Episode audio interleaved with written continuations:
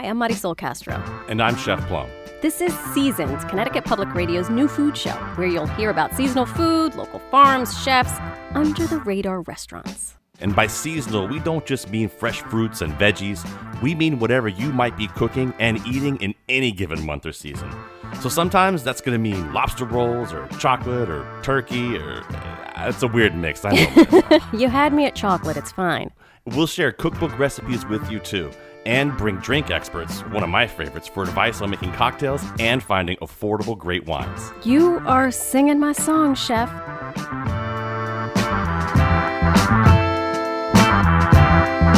Let's just introduce ourselves, shall we? My name is Chef Plum. I'm a graduate of the Culinary Institute of America with 25 years of experience, which is crazy because I'm only 27 years old, Marysol. That's that's the funny part. You've even cooked for me.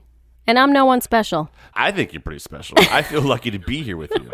I'm like the guy who is out of place. Like you're this broadcast journalism professional, and I'm a guy who makes jokes and cooks food. Well, it's funny you should say that because I am journalist capital J, but I wear many hats. I'm a broadcast journalist. I'm also the PA announcer for the New York Mets, and I've never met a plate of food that I don't love, which is why you and I are friends, right? Where does your love of food come from? I do love food. I'm a self proclaimed wannabe chef. I just learned from watching people like you. I literally learned to cook by watching Top Chef, reading Bon Appetit, and occasionally, you know, asking the chef at whatever restaurant I go to if he wouldn't mind telling me what this delicious broth is that I'm eating. So Yes, I've pissed off a lot of chefs because I want them to come out of the kitchen. That's the best thing about this show. Now you're professional when you ask for your info. Speaking of the show, the founders of Food for the Frontlines are going to speak with us. Do you know they've raised more than $130,000 to support frontline workers? But first, it's been a struggle for many restaurants during the pandemic. I mean, I, I didn't know what to expect or who was going to make it. I mean, if you think back to March when everything shut down, people lost their jobs. I mean, no one was eating out. And then slowly, takeout. It became a huge thing. But some restaurants, some restaurants had to pivot to not only sell food, but they were selling groceries, toilet paper. As the state has slowly opened up, restaurants expanded to outdoor dining and most recently opened limited indoor dining. But how are these restaurants actually doing? You know, at this stage of reopening, there are still so many question marks. So Chef Plum and I, we took a tour around the state to check in in some of our favorite, favorite spots. First up, we hear from the one and only Chef Tyler Anderson. So he owns six restaurants. You know him, right? He owns six restaurants around the state. I spoke to him early on in the summer over at Millwrights in Simsbury. If you have not been, run, don't walk. They have a beautiful outdoor setting. There's a waterfall, it's a former mill. Here's Tyler taking me on a tour of the setup. We want people to feel very, very, very safe, obviously this has always been a special occasion restaurant, like for its entire existence as a building. So we feel like coming back from quarantine and your first dining out experience is also a very special thing that, you know, I won't forget the first plate meal I had when I came back out of this. So we wanted people to feel safe and, you know, it's all part of it. After you, let's head out to the bridge, shall we? and you will hear a huge difference because the waterfall we can't shut that thing off not that we should no i don't want it to shut up you know we were we were honestly a little concerned about the noise of the waterfall affecting a dining experience but it works out perfectly when you're sitting at a table because you can hear the people across from you but you can't hear the people at the table next to you we, we just walked another 10 feet and there is a hand washing station. Yeah, hand washing station just in case you prefer the traditional method two sanitizers, two hand washing stations on your way in and out. And then here we are on the old bridge. All right, let's cross the bridge and see the kitchen. All right, here we go. We're on the other side of the bridge and another hand washing station. Another hand washing station, yeah. So here you go. We wanted to be very, very transparent with what we're doing here.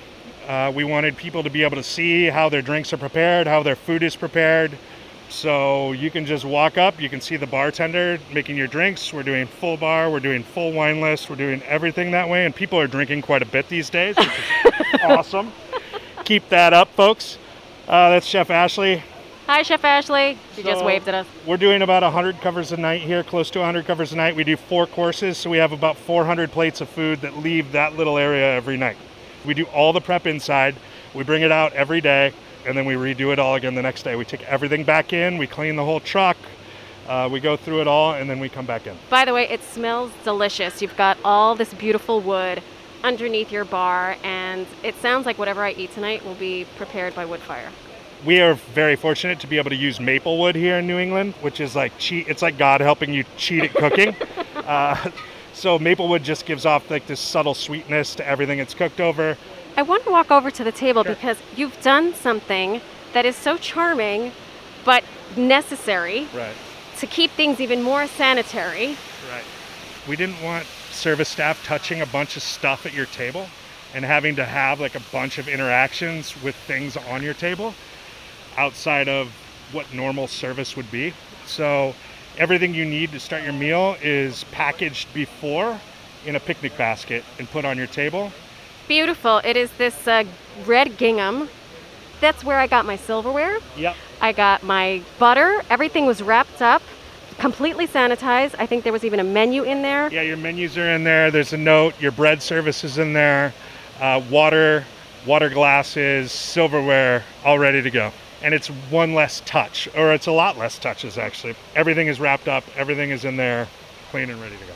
After the tour, Chef Tyler Anderson sat down and talked to me a little bit more about how the restaurant adapted during the pandemic and what's next. Restaurant people by nature are we can move, we can duck, we can weave, we can deal with situations. Uh, a lot of us, and you know, it's something we're hustlers, and it's something I've been doing my whole life. So, you know, instead of sitting on our hands and crying about the situation, we decided to figure it out here.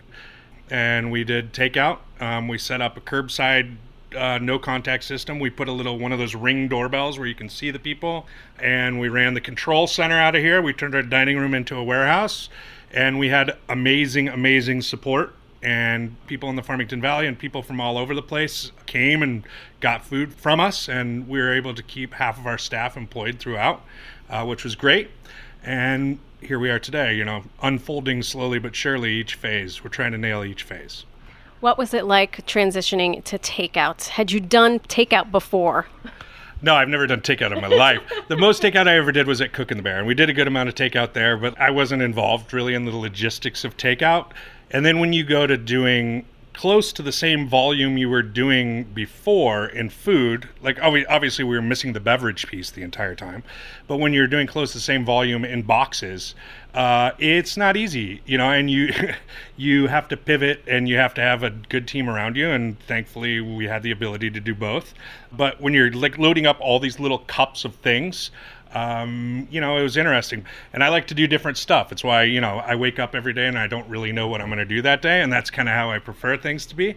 And I think that came through really well during that time because we're in the Farmington Valley of Connecticut and there aren't a million people living here. And so what we knew we needed to do is we needed to do something different all the time. I mean, I was doing chef collaboration dinners. We were doing virtual dinners. We turned into a barbecue restaurant for a week and a half till the health department shut me down. I think it, it worked, but at the same time, my staff came into work every day very confused. It was just like, please follow me and do the best we can, um, and let's see how long it takes us to fill up all these little containers of stuff. I mean, at one point, we did a seven course tasting menu to go. We have pivoted and we're opening a full service catering company where we're getting a wood fired trailers and we can take them wherever you want. We don't need any gas, we don't need any water, we don't need any electricity. We could do this in the middle of a forest. We could cater a party for 200 people. And we just feel like that is where things will be going now. Since taping this interview, Millwrights has opened for limited indoor seating, but Chef Tyler Anderson says folks really do like that outdoor situation. He's also added a food truck in the parking lot, and it's called Taku, and he likes to call it a Tijuana style taco stand in Simsbury, Connecticut. I spent some time with Michele Sharma, the chef and owner of South on Bostwick Cantina and Grille in Bridgeport. It's the kind of place where you grab an egg sandwich on your way to work or a piled high Dagwood sandwich on your lunch break. It's a small spot in the industrial boat dock area of Bridgeport, not far from the Captain's Cove hotspot. Chef owner Michele is beloved in the area and people flock to her spot when she is open. South on Bostwick is a seasonal restaurant. They normally open in March, and that's when everything kind of shut down. So I did not know whether or not I was able to push back for three weeks, three months, you know, a year. Was I able to do it? I wasn't too sure, you know, with not knowing what COVID entailed or what coronavirus was all about. So it was uh, it was hard to make the de- decision as to whether or not I was going to open on time. And I figured, you know, by April it should be over. April came and went, and it still wasn't over. So now I'm four months behind the ball. You know, I got a lot of people calling me looking to see whether or not we are opening. I guess they thought that we weren't going to be able to survive the whole COVID epidemic, but we're we're here. South on Bostwick is located in an industrial area. There's an asphalt plant up the road, and Michele has built a stable of regulars who support the business. I've been in contact with a lot of the customers in the area. They're all slowly coming back to their offices, so I, I'm going to do my my share of what I have to do and open for them. You know, I'm I'm tired of being in the house. You know, I really am. I I need to get out and I need to start whipping up some things for people who are really really worthy. I miss my customers and they miss me. That was Michele Sharma from South on Bostwick Cantina and Grille in Bridgeport. She's currently open for breakfast and lunch. You got to go down and check her out. I also met with Aki Arai, the chef and owner of House of Yoshida in Bethel. While most restaurants were struggling to make ends meet, Aki has been doing better than ever during the pandemic. Oh yeah, we actually did more sales than ever with or without Corona, so we're doing well. Up about thirty percent for June. 30% up. Yup. Wow, man. House of Yoshida was so busy, in fact, Aki had to get another phone line, and he actually hired additional staff. Yeah, I got another phone line because the people that complain about my phones are always busy. so I'm like, sorry. That got more people in the restaurant to come pick up food, but did it ever cause a problem for staffing or anything? I hired two more people Did you during the? Corona. Yeah. Perhaps it's easier for Aki to remain upbeat since his business is good right now. But he's all about paying it forward and doing exactly what he does best. Now, as long as you know you help your neighbor, right? Everybody help each other, then everybody's happy. If I know how to cook, I'll cook. If I know how to make a rocket, I'll make a rocket. but unfortunately, I know I only know how to cook. That was Aki Arai, the chef and owner of House of Yoshida in Bethel. Aki also makes a killer linguine with a clam sauce and the most amazing meatballs. He never lets me forget that. What about food trucks? Louise Joseph is the chef and owner of Dough Girls Pizza Truck in Greenwich. It's a light orange truck. It's parked right in front of the Greenwich YMCA. If you're driving down the post road, you really can't miss it. So Louise is inside and she's wearing a mask, but I can already tell she's smiling. She has that kind of positive energy. Louise had to be really creative when it came to keeping her business running, including selling take and bake pizza kits. Initially, I was afraid to take the truck out, so I decided pizza kits. And so it's cheese, margherita, or pepperoni, kept it simple. Two doughs come with a kit, comes with instructions, and you can just make your own pizza. So I started doing that, and I got overwhelmed with those. And then I decided to deliver them myself. Big mistake. Because I was all over the place. I was all over the place. It literally took me all day to deliver because I, I underestimated the success of the pizza kits. So the orders kept coming in, and so I had to fulfill them. And so then I thought, okay, let's try and take the truck out because the kits are being well received, but are people tired of making their own food? They just want something simple. They want to eat good food, they want it fast, everyone's stressed. Everyone loves pizza, or at least they should. um, and so then I brought the truck out, and then it became like a 50 50 with the kits and the pizza. Can I actually sample some of your pizza? Do you have one at the ready? Or are you going to make one? They cook in a minute and a half. So they cook in a minute and a half. So you can have, here's the menu here. You can choose whatever you want. Okay. Everything is locally sourced? Yes, we do from the Hickories, Fort Hill. There's Old Greenwich Farmers Market on Wednesday nights. So after here, I go there. There's Versailles Farmers Market, or farm, sorry, in Greenwich. They're amazing. They're also amazing. I make my own cheese. I make the fresh mozzarella. I make the dough. I make the sauce, uh, the sausage. Whatever I can make from scratch, I do. How have you been affected financially during this time? I have to be grateful for for being able to work because some people aren't able to work. I didn't quote lose my job, so I'm grateful for that. Um, financially, um, you know, I'm doing I'm doing all right. I can't really complain. It's just such a big difference from. I never street vend. This is street vending. I never did that. I always did farmers markets, events, festivals. Uh, we do do private parties also. So that's what I um, generally do. So some of these events, like New Haven had a pizza festival. So when you have like your line is 70 deep to this, it's a big it's a big change. But the difference is I'm not as busy on the day to day, but since I'm only here twice a week and people don't know where to not that they don't know where to find me, but they know I'm limited. I don't have a brick and mortar yet. So um so they come and they'll get like 10, 12 pies at a time. By the way, ladies and gentlemen, that plate is finished. Hold on, I'm taking my mask down. This dough is so light. Holy smokes. This pizza is delicious.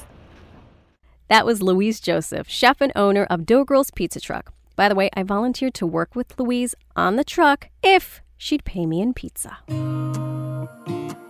Coming up, not everyone was able to pivot their businesses to survive the shutdown.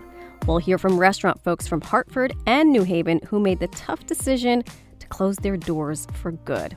And then later, the co founders of Food for the Front Lines, I'm Marysol Castro. And I'm Chef Plum. This is Seasoned. We'll be right back after the break.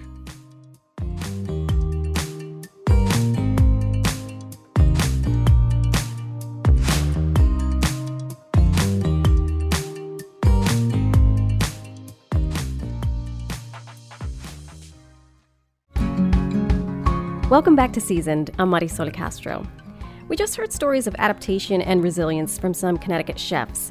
But for some restaurants in the state, no amount of adaptation was going to help them stay in business, and they closed their doors for good because of the pandemic. In a moment, you'll hear from Craig Sklar. Craig, along with Torin Davis, owned the Beer Collective in New Haven, which closed permanently back in June. But first, Cary Wheaton gives us an idea of what we lose when a mission driven restaurant like Firebox in Hartford closes. Cary is the executive director of Forge City Works, a nonprofit providing culinary training and food access to communities in Hartford. Cary created Firebox in 2007 for the Melville Charitable Trust as part of their strategy to build strong communities.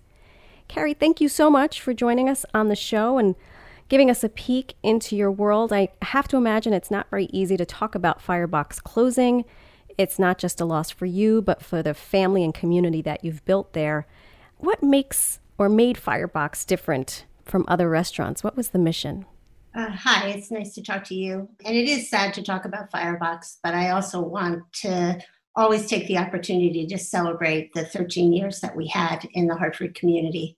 So, uh, what made Firebox different? Uh, really was in, in its very DNA from the beginning. It is an investment of the Melville Charitable Trust, and its aim was both to be financially sustainable, but also to provide job opportunities for Hartford residents, to be a site for our culinary job trainees to practice the skills that they learned in a real uh, in a real restaurant space and also to reintroduce or to introduce visitors to Hartford into one of the really vibrant neighborhoods of the city, which is Frog Hollow. Yeah. And you were also doing farm to table before it was cool, before it was part of everyone's lexicon. You were like the, the OG of the farm to table movement. I love that name. That that is true. And we do still have two cafes that we run the kitchen on Broad Street and the kitchen at the Hartford Public Library, which focus on farm to table food in a cafe setting. And then we also have a weekly farmers market, which gives access to healthy and local food. During this pandemic, everyone really had to shift and rethink. And I know takeout and delivery was part of some folks, you know, schematic, but you somehow didn't see that as as an answer. So what what were some of the challenges for you? Well, we did do a couple of special dinners and some pickup food, and it was popular. But I think it's very difficult for a large restaurant like Firebox, we seat 140 people, to be able to really maintain ourselves uh, from a financial perspective doing 25 takeout meals a night. You know, we have occupancy costs, we have labor costs, we have those other pieces. Uh, Firebox is really a destination restaurant for many of the institutions uh, surrounding the restaurant. as well as uh, the governor and uh, politicians, because we are the closest fine dining restaurant to the Capitol, as well as the closest to Bushnell Theater. None of those things were happening at all.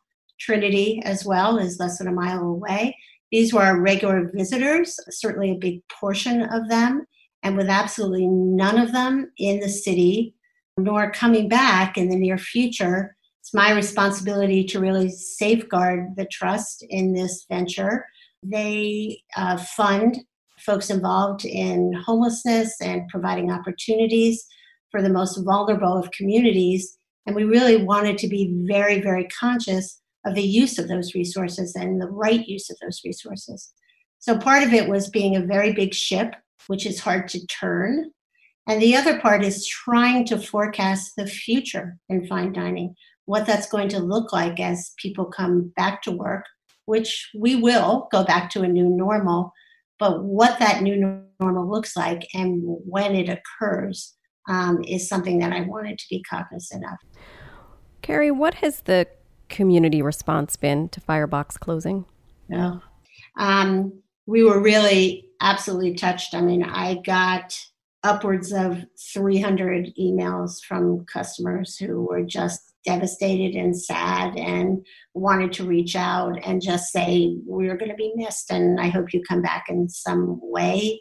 You know, for our trainees, for our employees, I mean, it's a terrible loss. And I want to say that the employees are who made Firebox what Firebox was. And um, I'm in, eternally grateful for the work and the care and the passion that they had, not just for the restaurant, but, but for the farm to table mission and the mission of providing opportunities for those who are often are not provided opportunities. So, you know, we are spending this time to look at what we could be coming back, what that could mean that would be better and bigger and brighter and sustainable and what is our new normal. Well, that's actually what I was going to ask you as you reimagine what the community restaurant looks like, what are some things that come to mind? Because I cannot imagine that Firebox is going to go down not swinging. Thank you. I honestly don't think it would look like what Firebox looked like. Firebox was opened, envisioned 14 years ago. That's a long time ago. And it was really envisioned as a fine dining restaurant that would really entice people into the neighborhood. So it is not a restaurant that most of the folks who lived in the community could afford which has had its own issues and challenges. One of the reasons why we started our cafes as well that had a better price point for people. I'm not sure fine dining is coming back in the same way that we imagine it. And I think our training, though um, a great opportunity for people at Firebox, we're looking at how can we embed our training even more closely into Firebox 201 is what we're calling it. That's not what it's actually going to be called. We don't know what the name is. We're going to be talking to lots of stakeholders and lots of community members about what it could look like. But we're re- really looking at something that's probably more casual, a little bit more accessible, something that um, when you come into the door, you will see trainees and employees and community members, something that really reflects the neighborhood that people are coming to. Cary Wheaton, thank you so much for sharing your story with us. We appreciate it. Thank you very much for your interest. New Haven lost a great community spot too, especially for craft beer lovers like me. For the last three and a half years, Craig Sklar and Torin Davis owned the Beer Collective in New Haven. Craig considered the Beer Collective as an extension of a craft brewery tasting room. Here's how Craig describes the Beer Collective it was almost a tap room in and of itself, right? We featured so many local Connecticut beers. We did small pours on a lot of beers, and we really just wanted to like introduce people to the broad spectrum of styles. Um, so we were a, fairly esoteric kind of craft beer niche bar when we first opened, but we found a, a very warm home in New Haven, uh, and we were able to kind of I think bring some of the other Connecticut beers to New Haven to introduce people to what was going on in the Connecticut scene. Like for any business owner, making the decision to close the restaurant was a hard one. At first, Craig and Torin played a wait and see game. Loan options were confusing and hard to come by, and small independent restaurants, they're at a disadvantage when it comes to access to money. At least for like the smaller independent guys, you know, we don't have, you know, big budgets. We don't have tons of money put away. When we stop getting revenue, like everything oh, yeah. gets a little, little nerve wracking uh, real fast. You know, some of these bigger guys, the chain guys, they have, you know, corporate budgets, and, you know, a lot, a lot more money. And additionally, they have access to a lot more money, right? They have the ability to hire more lawyers, hire accountants, whatever they need to go out and go after loans. And, you know, that access to money is extremely important when your revenue basically goes from whatever you're comfortable with to 10, 25% of that. The Beer Collective may have closed, but the restaurant community in New Haven is all about reinvention. Craig is currently working with partners to bring Nashville hot chicken to the city. One of my favorites. You know, a lot of us, you know, we're really tough. We're resilient people. We're very passionate about what we do. You know, food is a lot of our livelihoods and a lot of our lives. We just we love that. And you know, like I said, it's just it's really great to see everyone's kind of looking around at what's happening and we're trying to figure out different ways to pivot and, and make businesses successful because we want to you know food is is a great thing and it, it, it brings communities together and we want to continue to be able to provide that. That was craig sklar of the beer collective. Craig's next project is haven hot chicken. Look out for it in the fall. We're rooting for you craig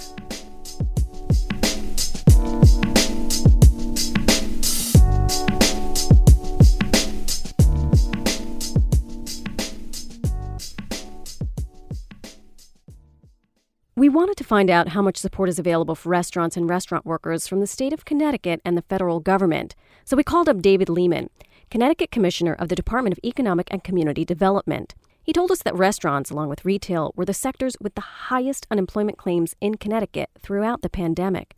And with the news that the $600 federal pandemic unemployment assistance supplements expired last week, I asked Commissioner Lehman what conversations he's been having with his team to continue support restaurant workers and others. So we, we, have been paying a lot of attention to uh, the dialogue in DC and, and talking to our federal attention on this point. Additional assistance is, is certainly needed given many businesses aren't going to be able to rehire all of their employees, whether it's $600 or another number or a percentage of one's wages.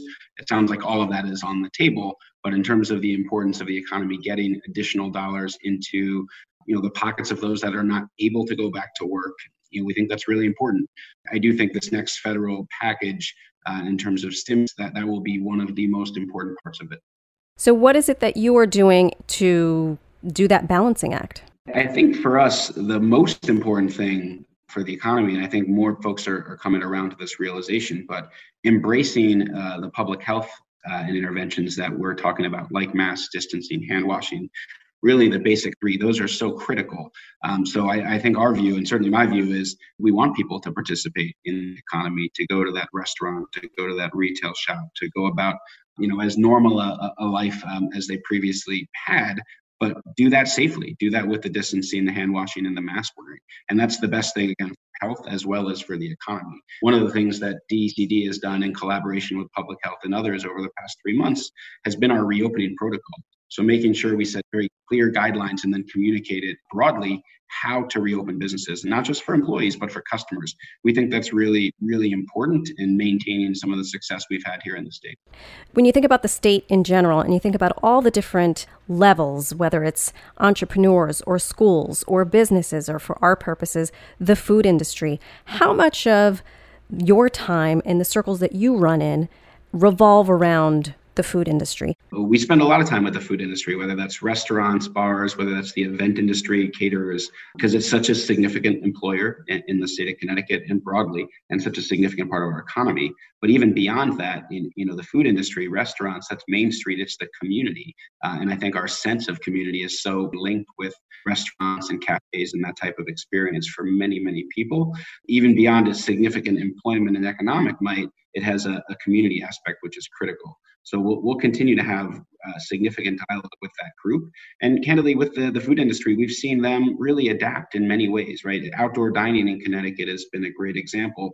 Many have taken full advantage of it. So we're, we're enabling restaurants to have 100% of their capacity outdoors at this point in time because we feel it is that much safer. We know consumers prefer it, and many, many uh, restaurants have taken full advantage of that, and they're planning on going to September. We, we can talk about if we can go beyond that, getting space heaters, for example, like you see in other places. How do we how do we continue to allow the, the economic and social activity while keeping people safe? So that that's going to be critical for us, and the food industry is a huge part of it. I would imagine so, and I would imagine even if outdoor seating or outdoor dining is permissible in the colder months, there will once again be a divide of the chefs owners who can afford things like a tent and a space heater and those that can't.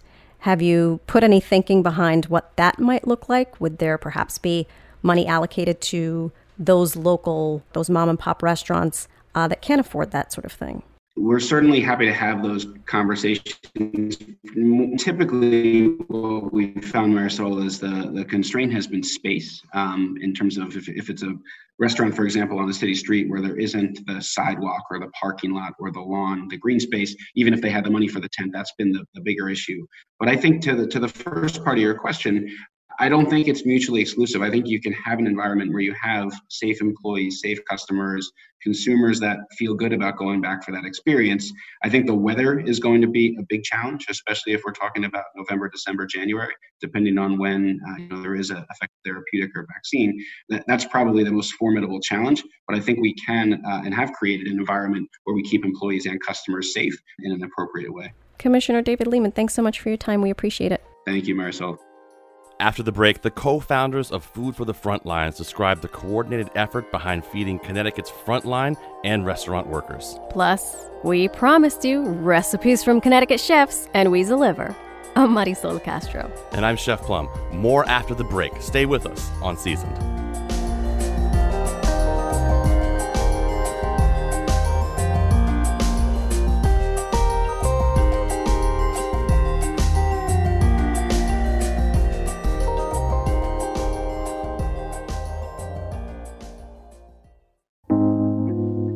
This is Seasoned. I'm Marysol Castro. And I'm Chef Plum. We want to introduce you to two special people in the food world. Jess Bengston is the executive chef at the Terrain Garden Cafe and Amis Trattoria in Westport. Stephanie Webster is the founder of CT Bites. Back in March, when the pandemic began turning the lives of chefs and restaurant workers, all of us really, upside down, the Friends sprung into action, creating food for the front lines to support healthcare workers and restaurants. We talked to Jess and Stephanie about the effort as well as how a CT Bites cookbook is helping with restaurant relief. We are at the very beautiful Terrain Cafe in It's Westport, gorgeous. Connecticut. Plum, have you been? I have been here once. Uh, I've told brunch has to happen in my life here. Brunch has to happen. This place is a pillar of the community here. And we're going to talk to two folks who not only have a special place in this wonderful establishment, but have used this as sort of like a, a pseudo platform for things that they've worked on during this crazy pandemic. Inspired a lot of people. Inspired a lot of people. So I would like to introduce the chef of Terrain and Amis, Chef Jess Bengston. Hello, Jess. Hello. Next to you is your friend and colleague, Stephanie Webster, the creator of CT Bites and also one of the founders of Food for the Frontlines. Happy to be here. You immediately started, Steph, by saying it's all her fault, and you pointed at Jess. I What- did indeed. What is this about? Somewhere in the early stages of the pandemic, Jess decided it would be really nice to feed some of the unemployed restaurant workers who were sitting at home. They were hungry, they had families to feed. Not everybody is el- eligible for unemployment and PPP money. So she organized basically a pantry drop where she leveraged her, re- her resources and made pantry boxes that fed a family of four and distributed throughout the you know Fairfield County area. So she really was the brainchild for this endeavor for food for behind the behind the lines. Fair enough. Fair enough. Does Fair that enough. work for you? Yeah. By the way, Plum, can you set the scene for us? Because I think I hear Osprey in the background. yes, as a matter of fact, it's funny. If you guys have ever seen the first Jurassic Park, we're actually sitting in the Velociraptor pen right now. You should see there's greens everywhere. We're in, it's like a greenhouse, and we're sitting here. It's so pretty out. The sun's shining. There's an osprey in the background, and just getting these stories as we sit in this beautiful area. I can't wait to hear more about it. Jess, you obviously work directly in the restaurant industry. What is it like for the people that work in restaurants, even before COVID hit and folks were losing their jobs left and right? I think just everybody's kind of trying to feel out like what was happening to them then in the moment and what's the future is going to look like. So our restaurant's going to be open. The servers are like, Are people going to come out and eat? The kitchen guys, are they going to get enough hours? So I think everybody's just waiting to see how things will unfold. I certainly think it's a little bit more settled now and people feeling better.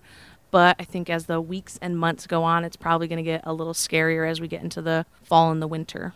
Chef, as things kind of started to pick back up a little bit, did you feel like the community really embraced everything you guys were doing? Westport's been great. They're very loyal and they're being very safe and very reliable, and they're coming out and spending their money and getting takeout, going out to eat. So the community has really shown up for the restaurants. And then just people jumping in, like CT Bites, out of all the food bloggers and Instagrammers and influencers that really, like the first day of COVID, kind of jumped in to support the restaurants. And there's been individual folks, programs, companies, everybody's kind of just done, you know, supported each other And the whole time. And when you think about it, if you look towards the future when we come out of this, like what do you want your future to look like? Do you want it to be a bunch of fast food chains or do you want to have your restaurants and your chefs that you love? I mean, Right. that's the important thing. So I think people have rallied around this and they really are trying to support the local chefs.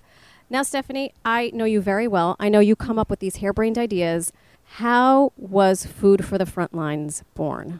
Probably the first week when we went into quarantine, the restaurants were struggling. Obviously, they were closed. We wanted to be able to support the restaurant industry and also support our frontline healthcare workers. So, a very exceptional woman named Nicole Straight did the first food run. She basically ordered some food and delivered to a hospital, and it just steamrolled from there. We raised about $130,000. We spent a lot of money with the local industry to support the healthcare workers. So everybody won. We gave them a lot of business in the industry, and we had a lot of very grateful nurses, doctors, EMT workers, etc. So that is really how it happened. Did you guys have a goal when you started this whole thing? Was it like, listen, can we raise ten thousand dollars? Absolutely not. As she said, hair, hair brain. I think Nicole said she did it the first day she did it because her daughter was a EMS Literally, yeah. and was like, "Oh, I want to bring my daughter and some of the people she's at the uh, volunteer ambulance house some dinner." And then all of a sudden, she said people basically just started like Yeah. giving them money without really even asking to And what's continue to do it. incredible is she literally posted something on Facebook, and then CT Bites got involved very early Mm-hmm. on to sort of spread the word and make it even bigger, the footprint. But the money, like Jess said, just kept rolling in. People were so excited to help this cause Mm-hmm. that um, it was a, it was a no brainer. How many different restaurants were involved? So I think we, at the end, I think we counted about 70 restaurants. Wow. We started in Fairfield County, we moved into Hartford County, we were in New Haven, and then Westchester actually jumped on board. So it just got larger and larger until things sort of calmed down in the Connecticut area. Mm-hmm. And that's when we pivoted to food for behind the lines when we started feeding the restaurant workers. Before I get to that, what do you attribute the success to? People felt were scared, they felt helpless, they wanted to help these people, they wanted to help the healthcare workers Yeah. and the restaurant industry and they didn't know how to. And this was a very easy way to help both at the same time. It just it felt like the right thing to do at the right time and it was really exciting. Can you tell us about the process, though, how that would work? So, I donate money. Yep. I say, here's a hundred dollars.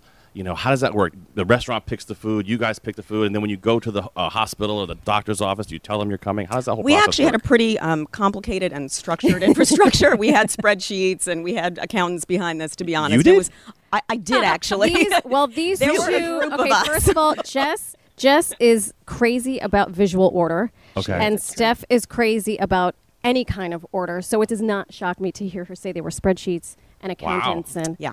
All right, so us. essentially, Nicole, as I said, who I mentioned previously, she would call the local hospitals and EMT and blah blah blah, and would sort of get uh, numbers like, "What do you need this week? What would really help you guys out?" and what floor or department. It was a lot of like, okay, today you're going to do Yep. the ICU, Yep. then the ER. So I think Exactly. they switched a lot of floors. We'd switch floors Yeah. around. We, this would be the fire department day. We would move around and we would budget based on week and we would sort of assign restaurant based on the numbers and the location. So the point was if the um, hospital was in Danbury, let's go support some Danbury restaurants. If it was in Norwalk, we'll go hit up Norwalk restaurants. Right. So we tried to spread it out and very quickly restaurants started coming to us and saying, how do we get involved? We want to be a part of it. So some of it was donations, which was really nice.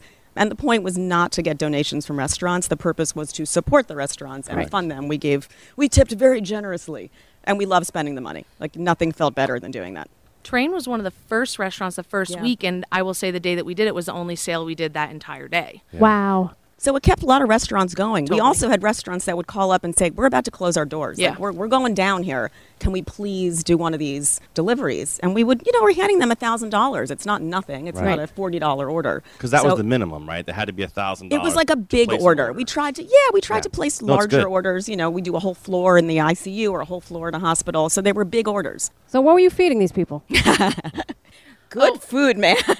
yeah, I can't remember. What did you feed them? I can't remember. At Amis, I think we did some pastas and salads and some entrees. It depended on the restaurant. If it was Mexican, Thai you cuisine, had, yeah. we had gorgeous Thai. I mean, Yeah. and chefs really went all out. They wrote beautiful notes Yeah. on all the packages because everything had to be individually packaged. I mean, it was beautiful food these people were getting. It wasn't. Yeah. It wasn't like just a sandwich and a bag. It wasn't a of chips. PB and J, which don't underestimate the power of a PB No, a and J. good to say. PB and J goes a They're long delicious. way. They're Just what- delicious. all right, thank you, chef. At what point did you uh, decide? All right, now we want to do food for behind the front lines. What is that, and how did you how did you make that transition? I'm going to say Jess really launched this program. Yeah, I did one food drive by myself just by starting a GoFundMe and asking for money from my friends and coworkers, and I got like twenty five hundred dollars in a couple days. Awesome. Um, and that was the week prior to the stimulus check, before there was the unemployment check. So there was a couple weeks where you know restaurant workers you're working for your paycheck week to week. So there's a three or four week span that I could just tell was going to be very stressful for everybody. So I was like, we got to get food out this week, and that was really the intention was just to do it one time to get food to like our community that particular time span, and, then, we realized that at some point the need in the hospitals was dying down a little bit, and there was another whole group of food insecure individuals, which was the restaurant workers that were out of work or furloughed. right, right. Um, so we pivoted. We did that probably mid-April. We started. Yeah. yeah, something around mid-April. We decided to feed the the out-of-work industry. And so, what industry. were you what were you giving them? Prepared food, or were you giving them groceries? What was what was in the box? So the box is probably a week's worth of food for a family of two to four. So it's a good. They're getting proteins, vegetables, fruit, milk, cheese, bread, grains, pastas, beans, and it's different every time depending on what I can get for a good price. And then Baldor, who's been kind of sponsoring us and helping us out, gives us some donations sometimes. And then we have. You know, Gilbertie's gave us some microgreens one time, so we kind of try to take stuff that anybody has and puts it together. But it's a in comparison of things that you would get at a food pantry or other things, boxes of cereal, macaroni and cheese. It's like tomatoes and bananas and mm-hmm. It's produce. it's fresh. food. Yeah, yeah, fresh, beautiful food. food. Yeah, That's yeah, great. th- That box was lucky. Yeah. Yeah. Those greens are good stuff. Occasionally, Yeah. you get an avocado. And what was what was the reaction from the recipients in the restaurant worker industry? It was really great. So we try to organize it so a group comes one at a time just to keep social distance safe, and then we'd reach out to a chef and say, "Hey, chef, do you have any staff that needs um, food?" And then a lot of the times, the chef or the restaurant owner that would say, "Well, my staff can't get there. Can I come pick it up for them?" So we would have a chef that would come pick up 10 or 12, 20, 30 boxes for their staff. And I would say that the chefs and the owners were very moved to be able to be that in between person for their staff mm-hmm. who I'm sure they're not feeling guilt. I don't know what the right word is. Feeling that they're taking ownership for them being out of work or needing stuff. So mm-hmm. that I think that was definitely Yeah, there's a, a tricky situation because the chefs and the restaurant owners were trying to support their their workers, their staff that was out of work. So they were trying to feed them. They were giving them. They were doing this on their own to a certain extent. Some of the good guys were, but the reality was the chefs and the owners. They can't do it forever. They're struggling themselves. Like Yeah. they're just getting by every week at this point. I mean, things are a little better now, but let's be real, they're not great. So it was a huge burden off their shoulders, I think, to get the food. Right. But wait, there's more. But but, but wait, Because Stephanie not only did all of this, she decided, you know what? Well, while we're doing That's food another for idea. Frontlines, let's do a cookbook. I've got more time. Honestly, I don't know how you did it. Have you? I checked hate to out, be bored. Have you checked out her this cookbook? Oh, I have. All right, spill the beans, sister. Yeah, and you know, so in the middle of all this, I was trying to come up with other ways. To be honest, the fundraising for Food for the Front Lines was easier than the fundraising for Food for Behind the Lines. Really? Why? Much why do you think that easier. is? Uh, possibly where it came out in the timeline. People were tired of being hit up for money. I don't know. Or maybe Yeah. people were not as concerned about the restaurant industry workers as they were about the front, you know, the healthcare workers. Right. So I realized we had to come up with another way to raise money. And given who CT Bites is in the community, it seemed like a logical choice to leverage all the relationships we have with chefs. And we did a cookbook. And we really fast tracked it because I knew these people needed food. We're like, can we do this 100 recipes in like three weeks? And we did it. I was gonna say you did it in like under a month, start we to finish, We did it right? in under a month. Got a designer, pulled the photography together, got a copy editor, the whole thing. It's actually beautiful. Our designer was incredible, Rita Rivera. Um, everything was donated, and the chefs were thrilled to be a part of it. It was a nice way for the chefs to also communicate with their guests that they miss. You know, that this is restaurants weren't open at this point, and they miss their diners and their little notes throughout the book to the readers that are really sweet, hope and inspiration. And the recipes are incredible. Some of the recipes are sort of the, the signature dish from an individual restaurant that you've always wondered how to make it. You know, how do they make those dumplings right. or whatever? So now you get to you get to experience it in your own house. I, printed my copy out. She did print the The entire, entire 200 cookbook? page. Yeah, and it's a beautiful book. It's a digital sitting- I cookbook, have it. yes. It looks so nice. I have it sitting on my coffee table in my living room. Mm-hmm. It's beautiful. I'm gonna cook the book. It's really easy to get. How can people get this Oh, book? so easy to get. Um, it's a digital download. So you can go to ctbites.com. It's right on the top nav bar and uh, click on cookbook, and it's yours in three seconds or less. In a matter of seconds. And if you are truly intrepid like If Jess you want to print it out, it's a much longer or you can print it out. It was probably 20, 20 minutes of print. I should. I should note that the price of the cookbook is very intentional. It's $25, which is exactly the cost, approximately, to put together one of these pantry boxes. So you're oh, basically, when wow. you download this cookbook, Yeah. you are feeding a family of four for a week, which is cool. So, what's next? Do you continue getting money for frontline workers, restaurant workers? How do you see this evolving? Well, we've got money. The cookbook sales have been great, and honestly, not rushing spending it because we're the fall and the winter are going to be tough. Yeah. Yeah. It tougher than now, which is already pretty tough. So I think longevity is the key. Trying to save our resources and make sure that it lasts and gets to the right people at the right time. Exactly. So, Steph, you have a couple of favorite recipes though from the book, right? Mm, there's so many. It's really hard to pick. I mean, let me ask But- you: this. but- Is it like picking one of your like your favorite kid? Like it's a little bit I like know, that. I know who her favorite People are kid so is. I protective won't over say it her, on so this I'm scared for her right broadcast. now. Well, I'm worried about you answering this question because I'm afraid that some chefs are going to be offended you didn't pick them. Chefs will get all riled up when And it's they just do. two chefs out of that 100. I think with all the philanthropy you do, they'll get over be it. And if they don't, it's going to be okay. I'll take care of them for you. I mean, it's obviously a given that Jess's recipe is outstanding and incredibly beautiful. Is So- it the artichokes? Oh, no, I did gorgeous. uh, It's a, garden focaccia. Remember that? Oh, yeah. the you flowers. decorate Oh, nice. with flowers. Yeah. It's it looks like a garden. It's very beautiful. Some of the other ones that I think were really fantastic were uh, Craft Bird food trucks. They did a truffle mac and cheese bite. So basically, you form the little mac and cheese wonders into a square and you deep fry them. And they're just, they're out of this world delicious, like crazy good. And Look for a description of and then you fry And then you it, fry and it. then it's done. It's made. Sp- spoken like a true like chef. that. It just happens like that. I'm starving myself. We got any? We got any mac and cheese bites? I'm starving. Oh, yeah, Are we sure. all out of those? I think no? we we don't have any more. And then we got, you know, like Arethusa, which is really one of the best cheese makers in the country. The guys from Manolo Blahnik. Mm-hmm. They did a really beautiful blue cheese mousse that is oh stunning. Oh God. If you look at the picture, it's visually beautiful. Do we have any blue cheese mousse? It's crazy I delicious. Oh, it's to die for. You can get it at their restaurant, or you can make it. Make it home. yourself. Or you can make it at home. Sheesh. Um, there are tons of great recipes. We love this gluten-free gnocchi from um, Taproot chef Mm-hmm. Jeff Taibe. Uh-huh. I just appreciate that as I have a daughter who has to eat gluten-free, so I'm very So why grateful for a gluten-free recipe. And they're beautiful and light and fluffy and delicious. I You mean, what a fun way go to try something different at home. You know, everyone's cooking at home now. Stop making banana bread. Go make blue cheese mousse. I was over banana bread before it became a Sorry, thing. Sorry. My favorite part about the cookbook is that typically when you get an author's cookbook, they have one style of cooking, right? So it's like, oh, this is an Italian cookbook, this is a farm to table, this is a dessert book. It is all over the place. So it's kind of cool because you're getting a, a million different perspectives um, and kind of foods and plates and stuff. So Yeah. if you're getting mecha dumplings and then the next page you're getting an Italian gnocchi, you know, it's kind of cool. Yeah. Oh, great point. That's actually really. Yeah. And it's 100 absolutely. chefs from all over the state of Yeah. Connecticut and caterers. It's a lot of variety. Well, the cookbook is fantastic. I'm not speaking for every chef, but I'm sure I speak for tons of chefs. I say thank you for all the hard work you've done. We appreciate you, inspire everybody, and I feel like I'm a better person myself, but just for sitting here talking to them. Is that better? Does that make me feel okay? It's- you're 100% correct. Yeah, Chef. that's right. We, we're learning something. We're learning how to be better people. Jess Bengston, Stephanie Webster, thanks so much for your time. Thank you for having Thanks, us. guys. Jess Bengston is the executive chef at the Terrain Garden Cafe and Amis Trattoria in Westport. Stephanie Webster is the founder of CT Bites and the editor of the Connecticut Chef's Recipes for Restaurant Relief e-cookbook.